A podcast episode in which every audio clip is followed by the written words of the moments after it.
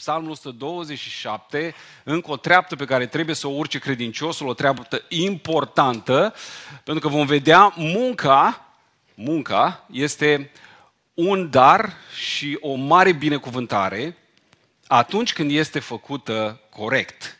Psalmul 127, o cântare a treptelor, un psalm al lui Solomon. Câți de aici v-ați așteptat ca Solomon să scrie de muncă? Pentru că majoritatea oamenilor din cultura noastră cred că șeful nu muncește. El era un împărat. Ei bine, Solomon a fost un muncitor prin excelență. Auziți ce scrie el? Dacă nu zidește Domnul o casă, degeaba lucrează cei ce o zidesc. Dacă nu păzește Domnul o cetate, degeaba vechează cel ce o păzește. Degeaba vă scolați de dimineață și vă culcați târziu ca să mâncați o pâine câștigată cu durere, căci prea iubiților lui el le dă pâine ca prin somn. Iată, fiii sunt o moștenire de la Domnul. Rodul pântecelui este o răsplată dată de el. Ca săgețile în mâna unui războinic, așa sunt fiii făcuți la tinerețe. Ferice de omul care își umble tolba de săgeți cu ei, că cei nu vor rămâne de rușine când vor vorbi cu vrăjmașilor la poartă. Amin. Înainte să te așezi, dă mâna cu două persoane și spune-le, mă bucur să te văd aici.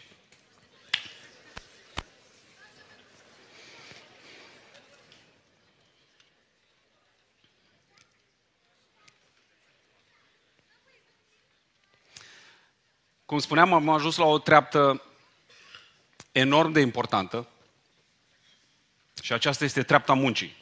Știm foarte bine, suntem la psalmi ascensiunii și am învățat că fiecare psalm, de fapt, este o treaptă. De asta sunt psalmii ascensiunii sau psalmii urcării, fiindcă am înțeles că toți suntem într-o ascensiune, într-o urcare spre Ierusalimul Ceresc și spre Dumnezeu. Treapta de astăzi se numește treapta muncii. Și ce potrivit este ca după câteva săptămâni intense de muncă să discutăm despre muncă. Ascultă-mă bine. Îți spun cine ești ca om și îți spun care este relația ta cu Dumnezeu prin felul cum te raportezi la muncă. Prin felul cum tu abordezi acest subiect extraordinar de important în viața tuturor. Și vreau să vă spun ceva. În raport cu munca sunt trei categorii de oameni. Prima categorie sunt cei care fug de muncă. I-ați întâlnit pe ăștia? Ei întotdeauna să plâng că nu au. Că nu este. Și nici nu are de unde să fie. Pentru că toți am înțeles că Dumnezeu dă celui ce muncește. Oamenii ăștia motivează sistemul, oamenii răi traficul, lipsa infrastructurii, lipsa educației sau a ajutorului din partea celorlalți. Sunt veșnici nemulțumiți și nici nu au cum să fie altfel. Pentru că omul a fost creat ca să muncească.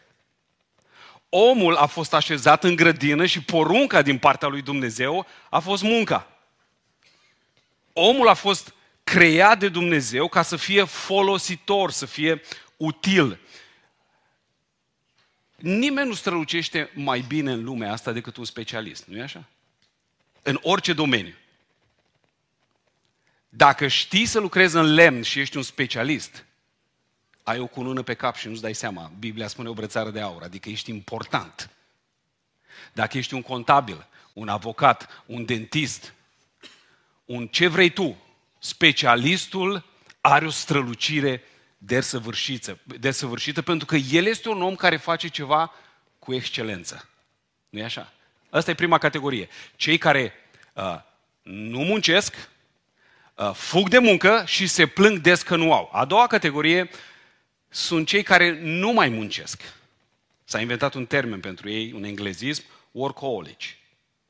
Ăia își găsesc toată împlinirea în muncă. Da? Ehm, nu se ocupă de casă, de copii, nici de ei chiar, aduc bani, ăștia au bani, nu duc lipsă ă, de nimic, au de toate, mai puțin de timp. Ei se plâng toată ziua de timp. N-am, n-am timp. N-am timp. Nu este timp. Oh, dacă ziua ar avea 28 de ore. nu 24. Ei sunt oameni care muncesc tot timpul. Au așa de multe de făcut și așa de puțin timp. Numai că ei nu îl implică pe Dumnezeu în viața și în munca lor. Și mai sunt a treia categorie. Ăștia lucrează din greu, au timp fiindcă știu să prioritizeze timpul. Uh, au învățat lucrul acesta. Pentru ei, play is play, pray is pray și work is work. Pentru cei care nu știți, vă dau eu traducere. Joaca e joacă, rugăciunea e rugăciune, munca este muncă. Ei sunt cei binecuvântați. Cei care sunt descriși în acest, în acest psalm ca cei care au o relație corectă cu munca. Și mi-ar place, la sfârșit, să faci și tu parte din această categorie. Oamenii care lucrează din greu, care au timp, pentru că știu să-L prioritizeze, oamenii care îl implică pe Dumnezeu în tot ceea ce fac ei. Vedeți, Dumnezeu l-a așezat pe om în grădină ca să îngrijească de ea. Adică să muncească și să vă spun ceva, lui Adam îi plăcea să muncească. Eu cred chiar că a devenit un orcoolic pentru că el nu era lângă Eva când a venit ispita. El era la muncă. Îi plăcea ce făcea. Îi plăcea să aibă grijă de grădină. Să, să, să, să pună nume animalelor. Să administreze. El a fost născut pentru asta. După ce oamenii au fost alungați din Eden, um, oamenii au rămas cu acest dar și această chemare extraordinară să lucreze, numai că l-au exclus pe Dumnezeu din ecuație. Au exclus porunca lui Dumnezeu din cadrul muncii lor și exemplul cel mai evident este turnul Babel. Babel sau munca fără Dumnezeu. Majoritatea de aici au auzit, au auzit dictonul Arbacht mai frei. Scuzați-mi germana, nu prea le am cu ea, dar o găsim, de exemplu, în Auschwitz, la intrare de la Auschwitz, când intrau în lagăr, evrei duși la exterminare, asta scria pe poartă, Arbeit mai frei, care înseamnă munca te va elibera. Ăsta era dictonul nazist, care spunea că munca este cea care te eliberează. Și vreau să vă spun astăzi că este jumătate de adevăr. Pentru că întotdeauna cea mai mare minciună conține în ea și jumătate de adevăr. Este minciuna diabolică. Ce interesant, ciudat, ca oamenii să meargă spre exterminare într-un lagăr de muncă. Cu promisiunea că vor fi eliberați dacă vor munci. Și asta este chintesența orcoolicilor. Ăștia lucrează toată ziua, crezând cumva că munca lor îi va elibera. Dacă ne uităm la cazinouri, vedem că ei vând o promisiune că te vei îmbogăți peste noapte. Că dacă vei juca la ei, vei avea și tu ceea ce au bogații. Mergi cu tramvaiul, nu? Și te uiți la Mercedes-ul ăla pus acolo și zice, oh, dacă joc la cazinoul ăsta, voi câștiga acest Mercedes și nu voi mai merge cu tramvaiul. Unii au câștigat, dar 99% au pierdut. Ca să poată ăștia să-și permită Mercedesul ăla să-l pună acolo, care, by the way, dacă citiți cu atenție și vedeți, sunt mașini închiriate, majoritatea promisiunilor acestora nici nu se împlinesc. Este doar o minciună, doar o reclamă falsă. Munca te eliberează, este în parte adevărat te eliberează de timpul liber care vine cu blestem. Pentru că, este foarte adevărat, pușcăriile sunt pline de bărbați tineri cu mult timp liber. nu e așa?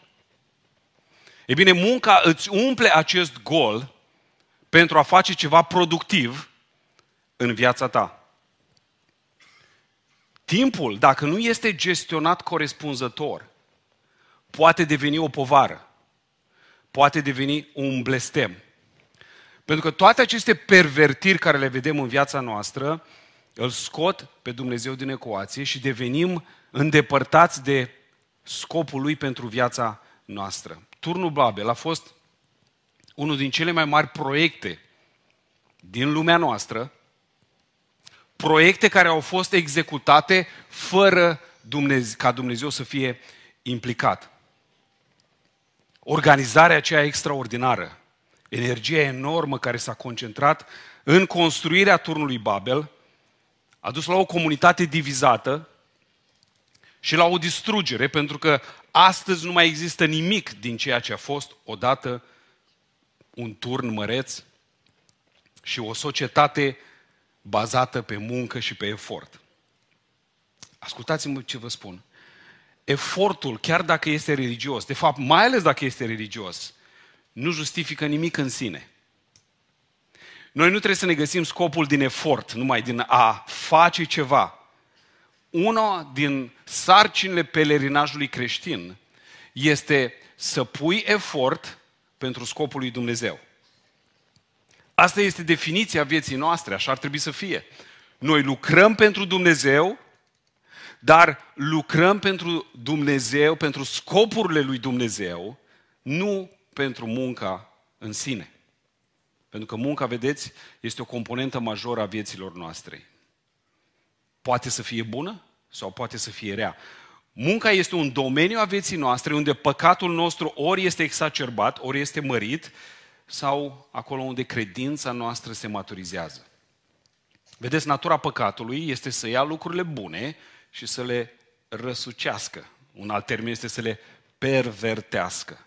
Nu e așa? În așa fel încât să ne ratăm ținta destinația pe care ne-a dat-o nouă Dumnezeu. Și una din cerințele uceniciei și de ce venim aici duminică și de ce ne întâlnim în timpul săptămânii la grupuri, este să învățăm tocmai modurile acestea în care păcatul deformează natura și să ne supunem voinței lui Dumnezeu. E bine, Psalmul 127 arată calea corectă, cât și pe cea greșită, în ceea ce privește munca sau lucrul. Și postează un advertisment, degeaba lucrează cei care lucrează, degeaba păzesc cei care păzesc, și oferă un exemplu pentru a-i ghida pe creștini în lucrarea făcută pentru slava lui Dumnezeu. Și sunt în lume, modul, în timpul nostru, două componente, două pervertiri în ceea ce privește munca. Una este Babelul, calea Babel sau calea budistă. Da? A sta sau a nu sta, dacă ar fi să o definim în termeni shakespearieni. A sta sau a nu sta. Două concepte care sunt pervertite sau demonice. Psalmistul spune așa, dacă nu zidește Domnul o casă, degeaba lucrează cei ce o zidesc. Dacă nu păzește Domnul o casă, degeaba o, păze, o veghează cel ce o păzește, degeaba vă sculați de dimineață și vă culcați târziu ca să mâncați o pâine câștigată cu durere. Unii au citit versetele astea și au zis, în concluzie nu mai trebuie să facem nimic. Face Domnul tot. Ați auzit pe ăștia? Nu mai trebuie să facem nimic. Dumnezeu lucrează, nu trebuie să te mai zbazi, du-te la culcare. Domnul lucrează și tu stai și aștepți să-ți vină acasă. Dacă s-ar putea, cum au venit corbe la Ilie, nu? Să-ți aducă Domnul. E bine, o astfel de pervertire sau uh, o astfel de greșeală monumentală în abordarea muncii a întâlnit Pavel și în Tesalonic. Acolo în Tesalonic erau ceva frați de ăștia super sfinți care nu se mângeau pe mână cu munca, pentru că oricum Domnul vine. Și Pavel adresează situația aceasta frontal, direct și le spune oamenilor acestora pe scurt să se apuce de muncă, să se lase de prostii. Pentru că ăștia super sfinții erau întreținuți de ea mai puțin sfinți care mergeau la muncă. Nu? Ați auzit asta, nu? Măi, noi ne sfințim, toată ziua ne rugăm și postim, da? Și cerem de la aia care toată ziua muncesc și fac business sau uh, sunt specialiști în ceea ce fac. Ăia mai puțin sfinții, care ne întrețin pe noi ăștia super sfinții. Da? Și au stat fără să facă nimic și au trăit prin credință în prietenii lor mai puțin spirituali. Când au auzit Pavel, s-a supărat și le-a spus să se apuce de treabă. Zicea el, primim rapoarte că aveți o mulțime de leniși printre voi care profită de voi. Acest lucru nu trebuie tolerat. Eu parafrazez acum, mergeți acasă, 2 Tesaloniceni, capitolul 3 și găsiți versetele acestea.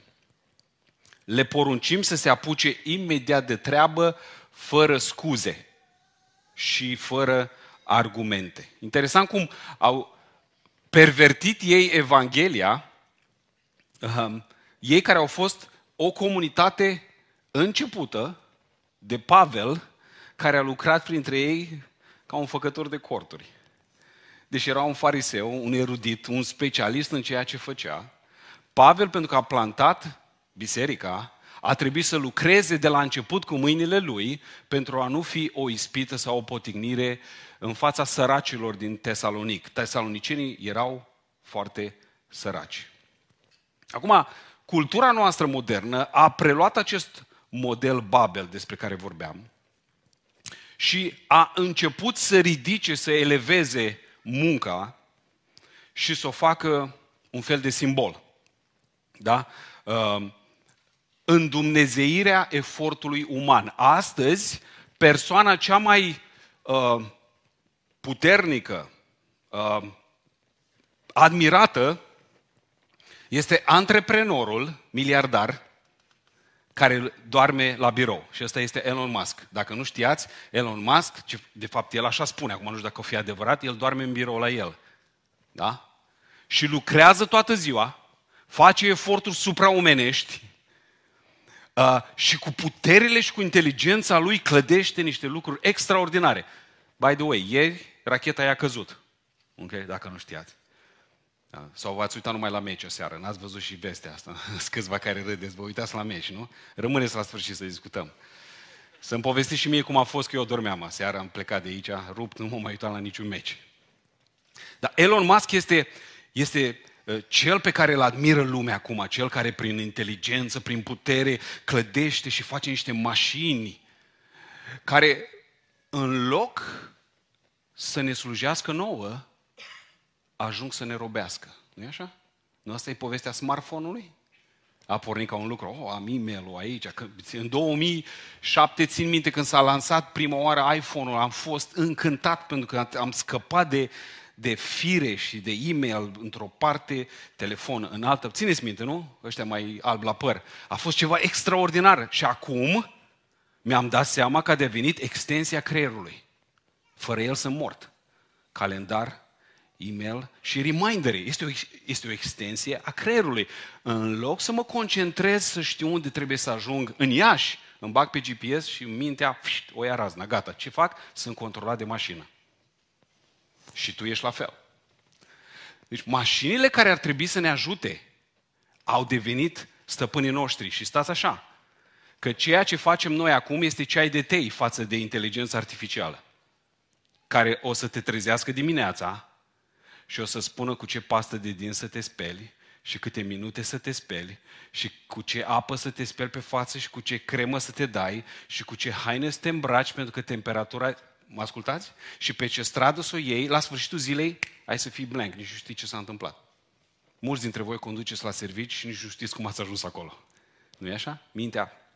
Pentru că asta este mașina ce ar trebui să ne slujească și ajunge să ne conducă. Mulți poate nu știți, dar acest mare uh, om care este foarte bine văzut de ceilalți are copii cu șapte femei. Ok? Deci, pe undeva noi idolatrizăm ceea ce nu este de fapt un model al lui Dumnezeu. Și interesant că ne pasă mai mult de bunurile noastre, asta face mașina, începe să, să ne facă foarte dependenți de ceea ce avem. Și devenim dependenți, ne pasă de bunurile cu care sperăm să ne facem un drum în lume, da? Ai nevoie de ultimul computer, de ultimul iPad ca să fii mai bun la lucru, da? Decât de gândurile și de visele noastre care spun despre noi și despre scopul nostru în lume. Dumnezeu ți-a dat un vis, așa cum i-a dat lui Iosif. și tu ești mai concentrat pe mașină, pe mașinărie, ca să biruiești decât pe visul pe care ți l-a dat Dumnezeu. Că să spun ceva, visul pe care ți l-a dat Dumnezeu conține în el sămânța binecuvântării. Și ceea ce binecuvintează Dumnezeu rămâne, spuneți voi, binecuvântat. Asta este o parte a culturii noastre. Da? Mașina. Glorificarea sistemului. A doua este budismul. V-am spus eu de asta. Cultura orientală este o variație a concepției tesalonicene, despre care vorbeam mai devreme. Ehm, dacă mașina asta, mașinăria asta vrea să mă cucerească, mai bine mă duc în extrema asta la altă și aici nu fac nimic toată ziua. Și deitatea lor sau zeitatea lor este un gras în poziție lotus care se uită la buric. Buricul lui e mult mai în afară, de-l vede. Dar știți voi, toate uh, statuile alea budiste. Este despre faptul că ei sunt împotriva acțiunii. Sunt împotriva muncii. Ei trebuie să devină una cu Universul. Scopul lor este să te retragi absolut, definitiv din acțiune, din gândire și din, din pasiune, din orice pasiune. Să ieși din cursa asta a șoarecilor. Sunt cele două culturi care se confruntă astăzi în lume. Oriunde te întorci, vei găsi una din aceste două vari- variații. Glorificarea mașinii, a muncii pentru muncă și a statului degeaba, uh, relaxatului, uh, vacanțelor interminabile și așa. Astea sunt două variații, dar există o altă opțiune. Și Psalmul 127 ne vorbește de această opțiune binecuvântată de Dumnezeu. Este, psalmul acesta livrează, dacă vreți, nu doar a face o activitate de dragul activității, ci vorbește despre implicarea lui Dumnezeu în munca, în scopul nostru, fiindcă Dumnezeu este Cel care ne-a creat și El ne-a dat toate aceste aptitudini de a lucra pentru ceva mai mare decât noi. Și de unde putem învăța noi modelul acesta al lucrului decât de la Dumnezeu? Știați că El la început a lucrat. Dumnezeu la început a lucrat. Premiza psalmistului pleacă de la această lucrare care este Dumnezeu, care pornește de la Dumnezeu. Dacă Dumnezeu nu zidește, asta e o acțiune, e o muncă, o casă. Dacă Dumnezeu nu păzește o cetate, chiar și păzitul implică acțiune, activitate. Diferența majoră între creștinul care a învățat lecția muncii și ceilalți este că noi îl implicăm și îl luăm în serios pe Dumnezeu. Noi înțelegem că nu lucrăm doar pentru a face bani, doar pentru a deveni mai mari, mai tari, mai importanți, ci noi lucrăm întotdeauna cu scopul lui Dumnezeu în mintea și în viața noastră. A acorda atenție lui Dumnezeu nu este doar o activitate religioasă care implică un, un soi de meditație, ci este luarea în serios a scopului lui Dumnezeu. De altfel, Biblia așa începe. Dumnezeu, la început, a creat, nu-i așa? Geneza 1, atenție mare, Geneza 1 nu este o lecție de, uh, de biologie sau de istorie, mulți caută acolo să vadă exact cum s-a făcut, câte zile sunt, nu. Geneza 1 este de fapt un jurnal de muncă.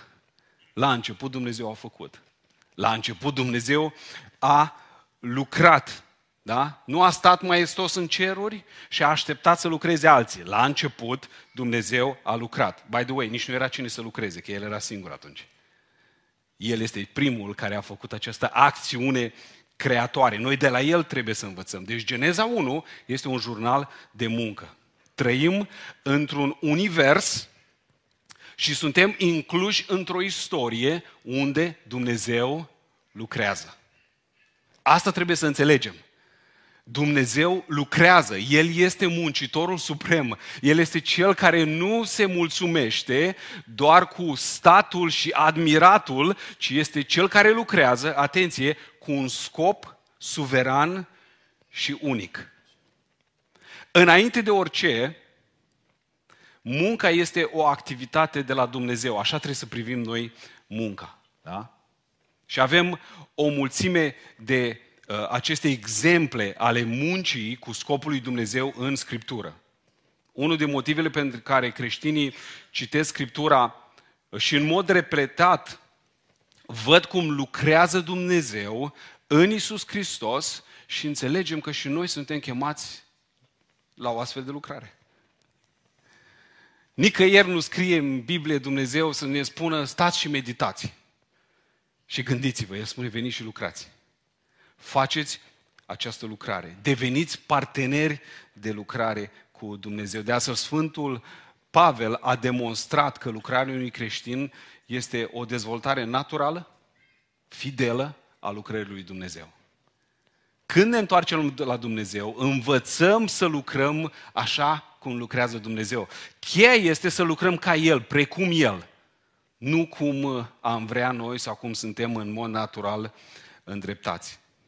Blestemul vieții multor oameni care sunt contemporani cu noi și cei care au trăit înainte, um, este munca fără sens, munca deșartă, munca zadarnică, munca care se desfășoară în afara lui Dumnezeu. Nu e așa? Când erai holtei, mă adresez celor căsătoriți, când erai holtei, puneai într-o pungă spartă. Mai este cineva aici care a pățit ca mine? Deci puteai să faci oricâți bani. Să, să ai orice, dar nu se lega nimic. Pentru că era câștigat în afara lui Dumnezeu, în afara scopului lui Dumnezeu. Ei, când te-ai căsătorit, ți-a venit nevasta și a început să-ți facă ea calculele mai bine.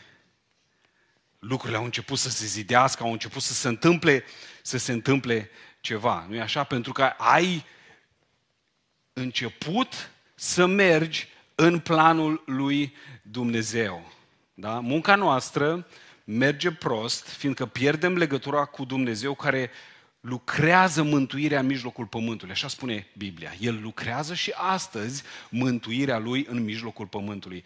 Mergem prost de multe ori munca noastră, pentru că lucrăm cu, anxieta- cu anxietate, cu grija zilei de mâine, devenim frenetici, compulsivi în munca noastră, asta e Babelul, alții se dezamăgesc, uh, uh, nu mai vor să vadă oamenii, Uh, nu, nu-i mai interesează să lucreze cu, cu oamenii, sunt răniți și devin indolenți și letargici în muncă, uh, exact ca cei din Tesalonic.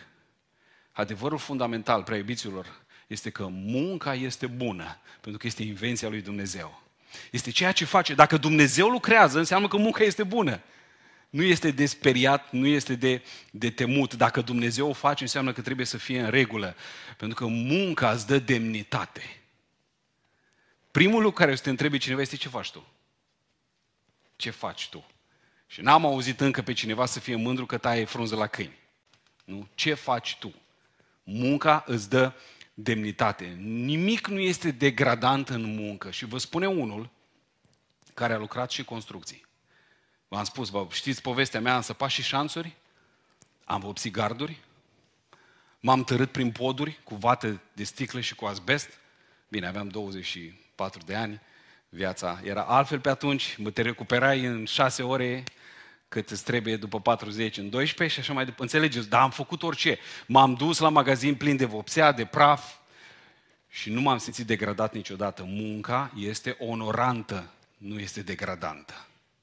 Orice faci în viață când lucrezi, ești onorat pentru că faci ceea ce Dumnezeu te-a chemat să faci.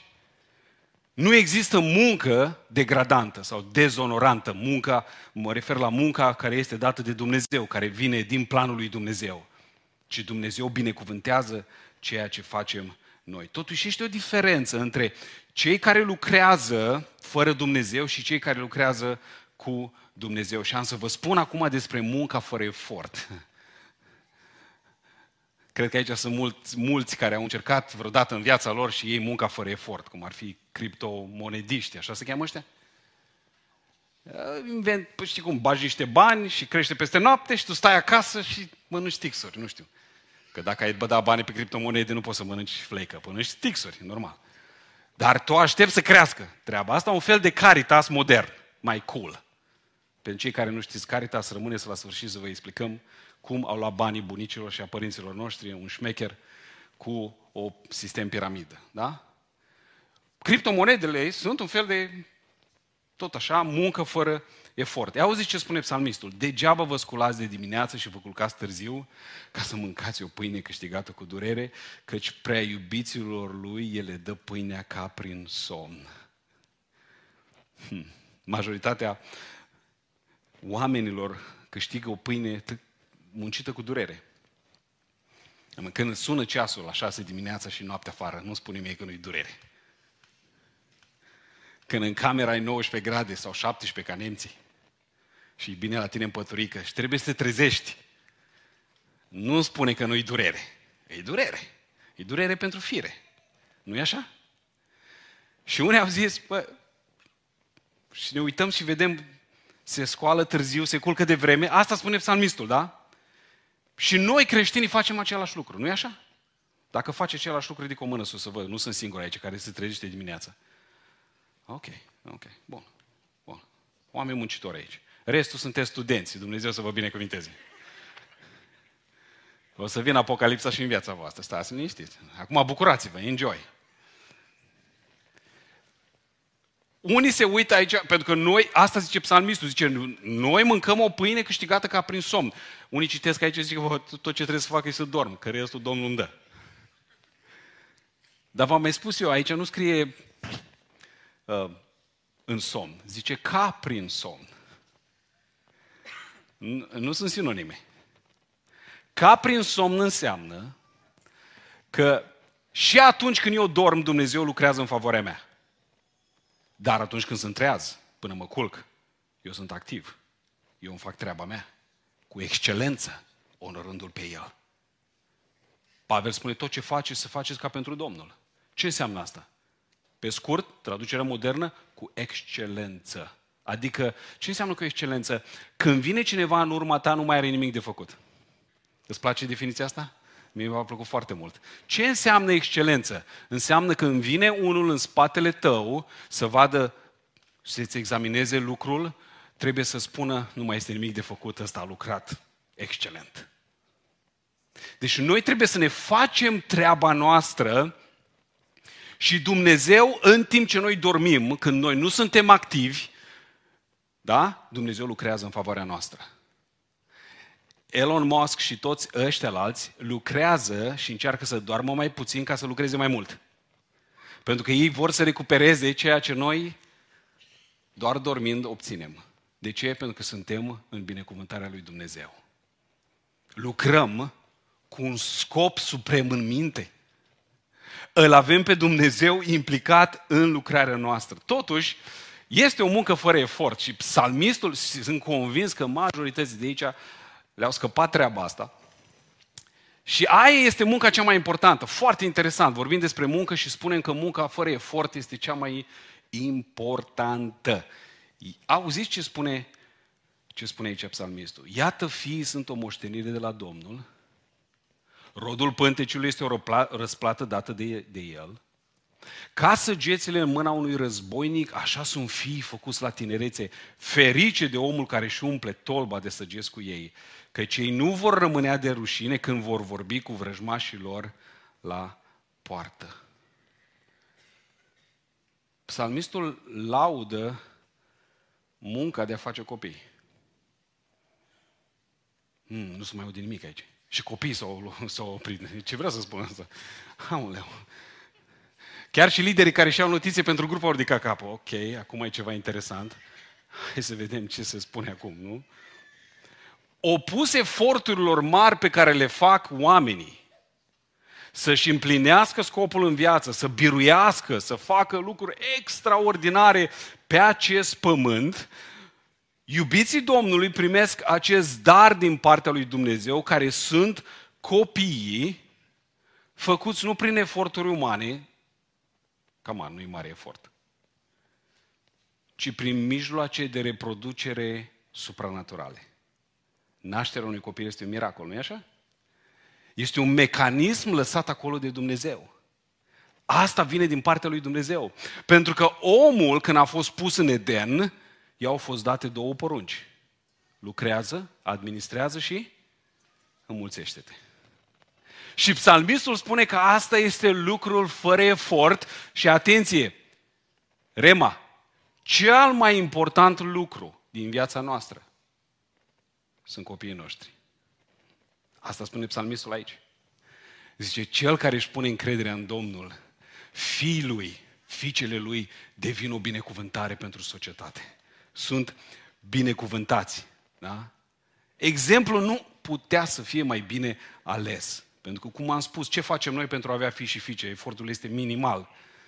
Dar noi am făcut, oare, aceste creaturi minunate care merg și vorbesc și cresc printre noi și fac zgomot aici? By the way, zgomotul ăsta îmi place la nebunie. Știi de ce? Pentru că mi-arată că biserica asta are viitor. Îmi place. Slavă Domnului că noi avem pe toți aici, că nu ne-am mai putea înțelege, dar iubim copiii, nepoții, sunteți unde trebuie să fiți, amin și aleluia. Efort minim, nu-i așa? Am adăugat noi și plăcut, dar restul de Dumnezeu prin binecuvântarea Lui. Copiii sunt munca noastră cea mai importantă. Da? Fiii, pentru noi, astăzi.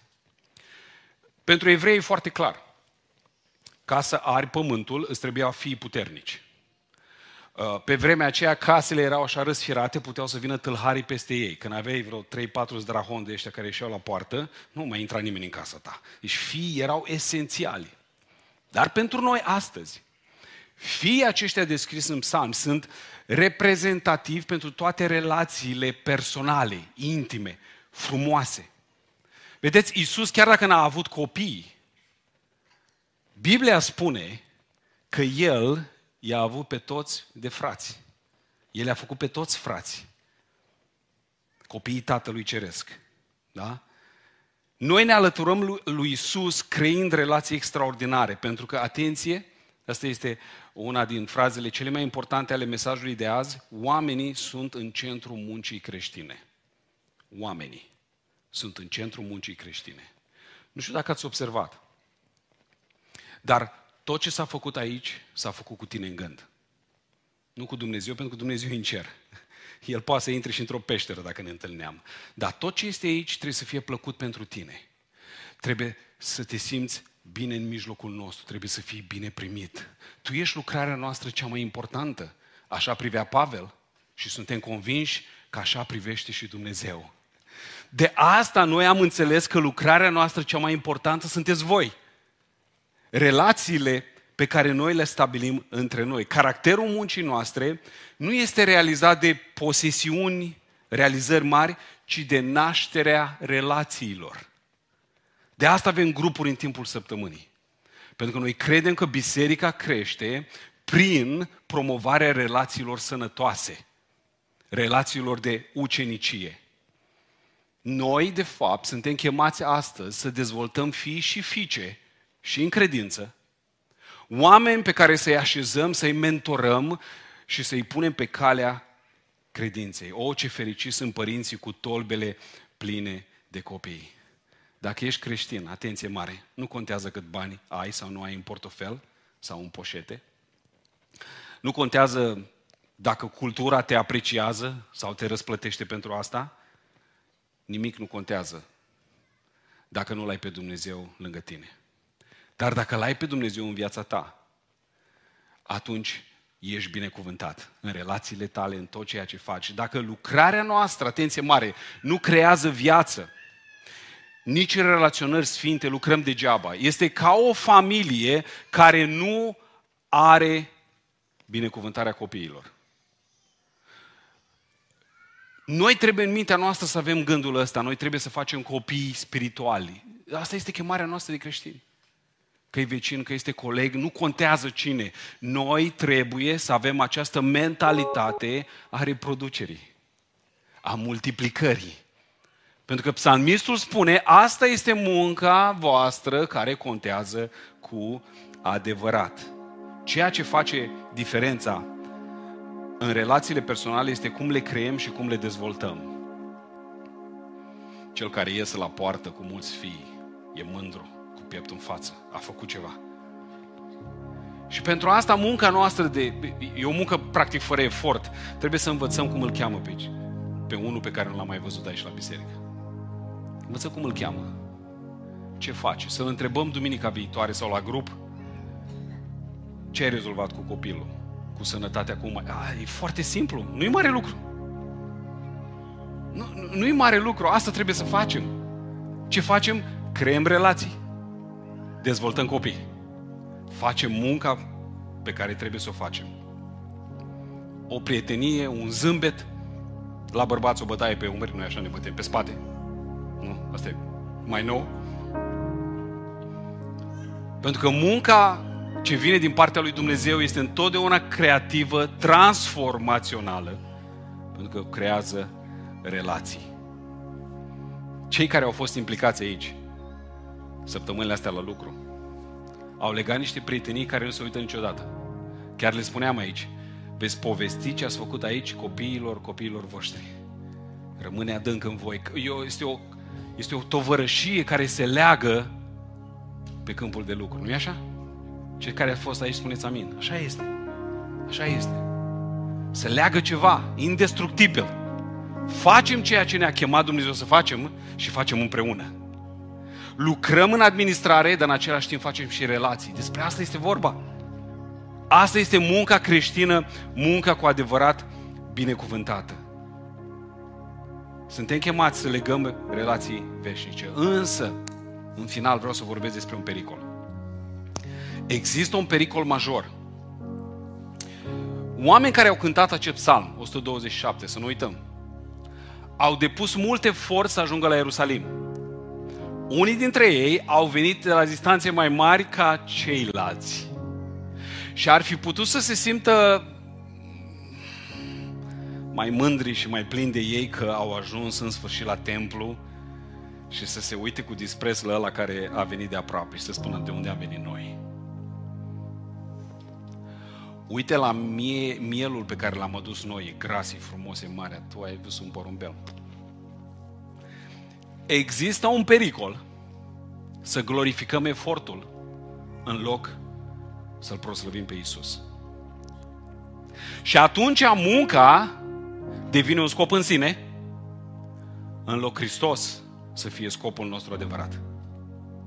Atenție mare, oriunde ajungem și Dumnezeu are planuri mari. Orice facem și trebuie să lucrăm din plin. Scopul trebuie să fie Isus. Nu munca, nu efortul în sine. Vă vorbește unul care am făcut parte într-o comunitate unde am făcut lucruri mari împreună acolo. Mari. Mari.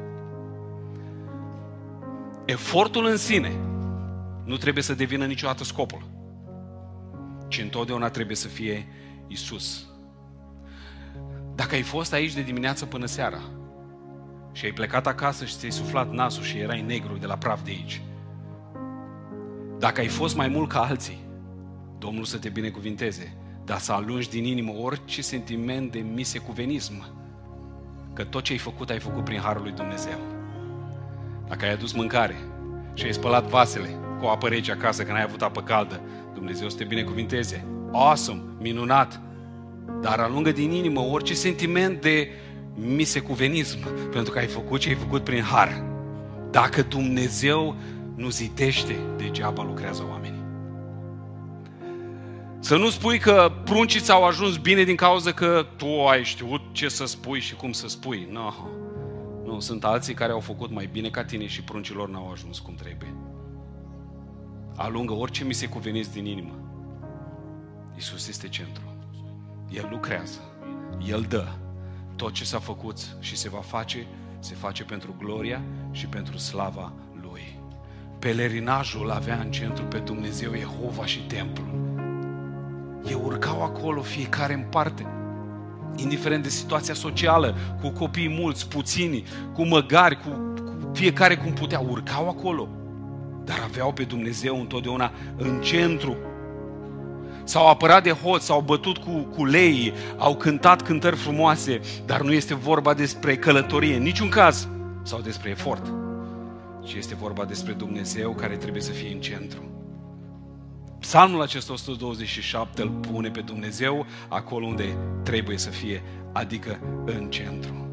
Și cum spuneam la început, ce potrivit, ce minunat este ca astăzi să discutăm despre muncă. Poate sunteți aici unii să spuneți, mă, ce, ce inteligență și ăștia de la Rema, mă. Cum pot să prevadă ei lucrurile, ce, ce deștepți să ăștia din bord care conduc biserica asta. Vreau să vă spunem că este cât se poate departe de adevăr. Nu că nu suntem deștepți, nu. Că am pregătit noi asta. Cine putea ști când am pregătit noi seria asta de predici, nu știa nimeni decât Dumnezeu.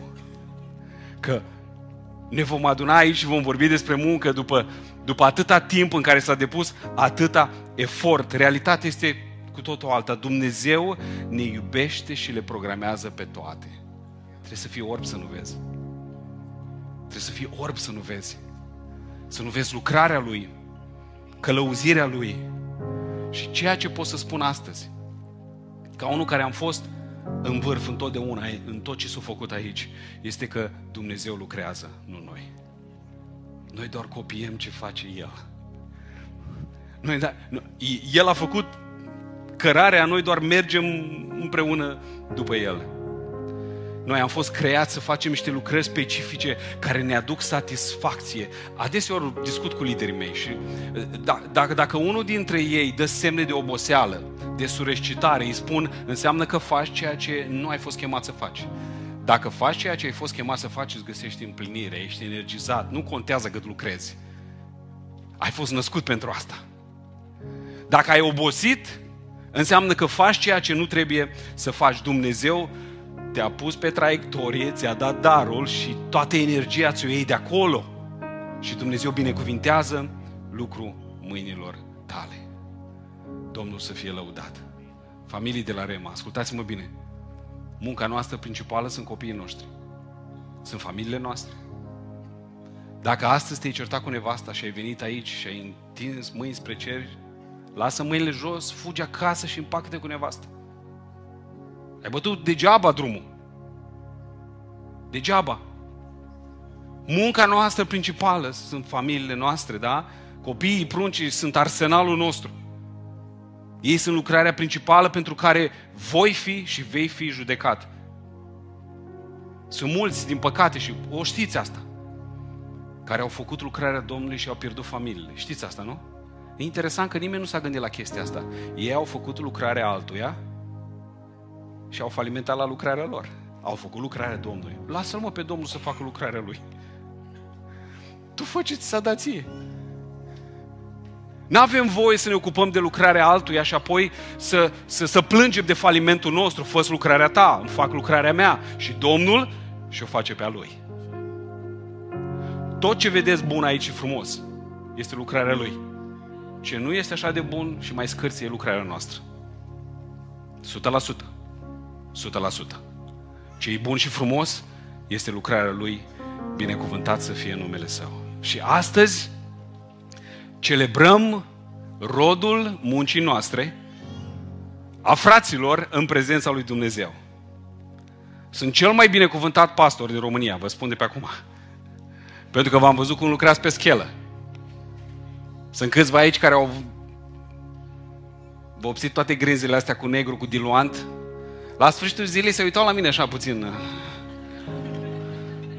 Nu vă spun care sunt. Dar au făcut o treabă extraordinară. Sunt care au fost la praf aici, au lucrat cu praf. Oameni extraordinari.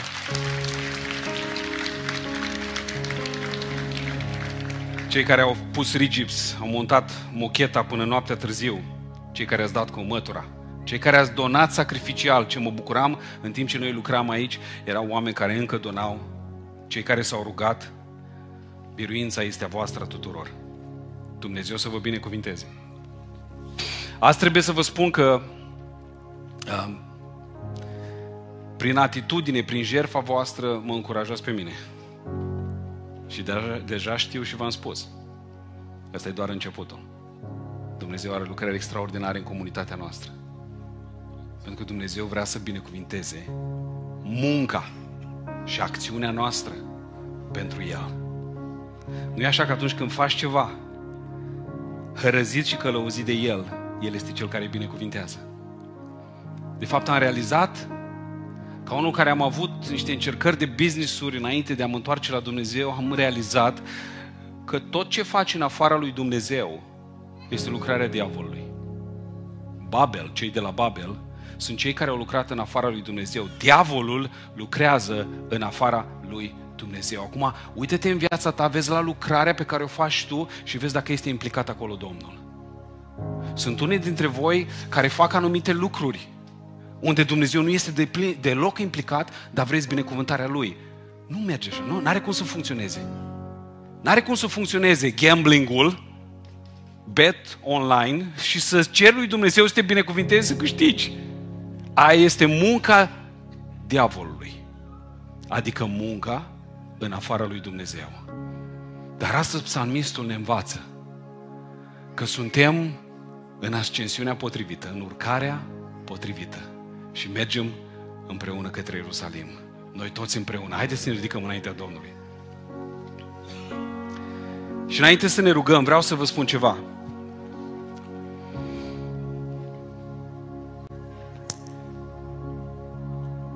Prin atitudine, prin jertfa voastră, prin dragoste și muncă, mă inspirați să merg până la capăt, indiferent de greutăți.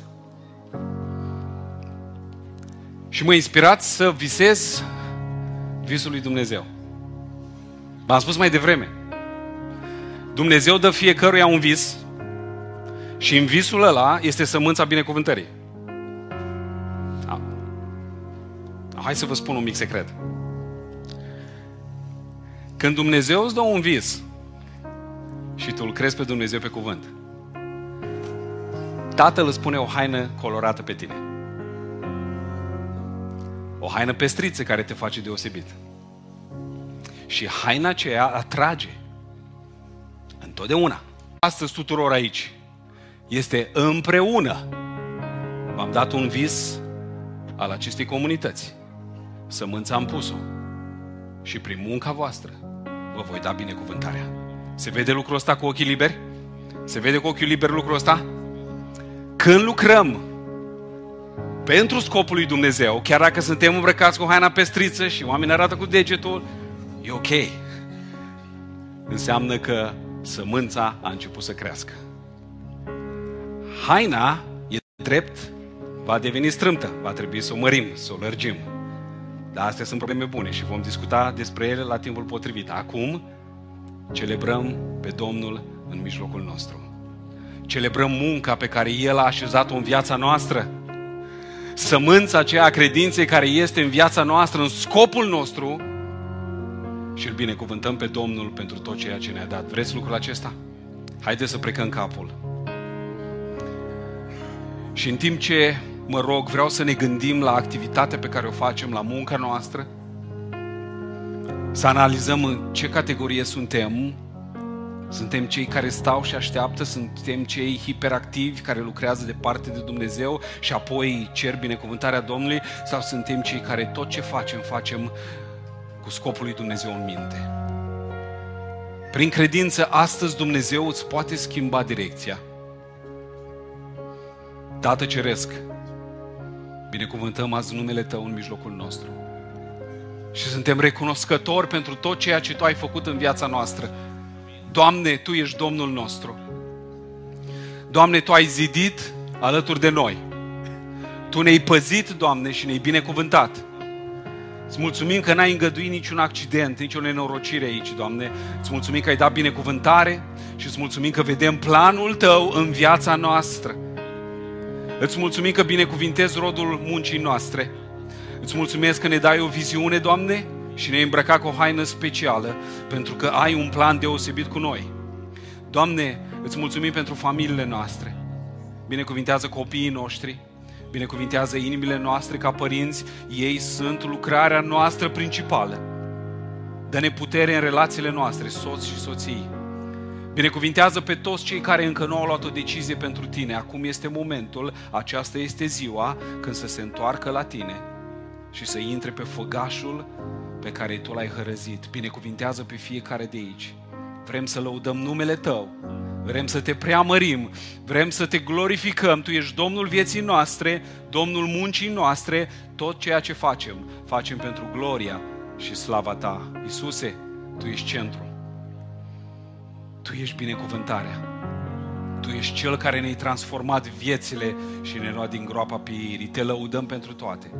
Te te binecuvântăm și te onorăm și cu buzele și cu rodul muncii noastre. Tu ești Domnul nostru.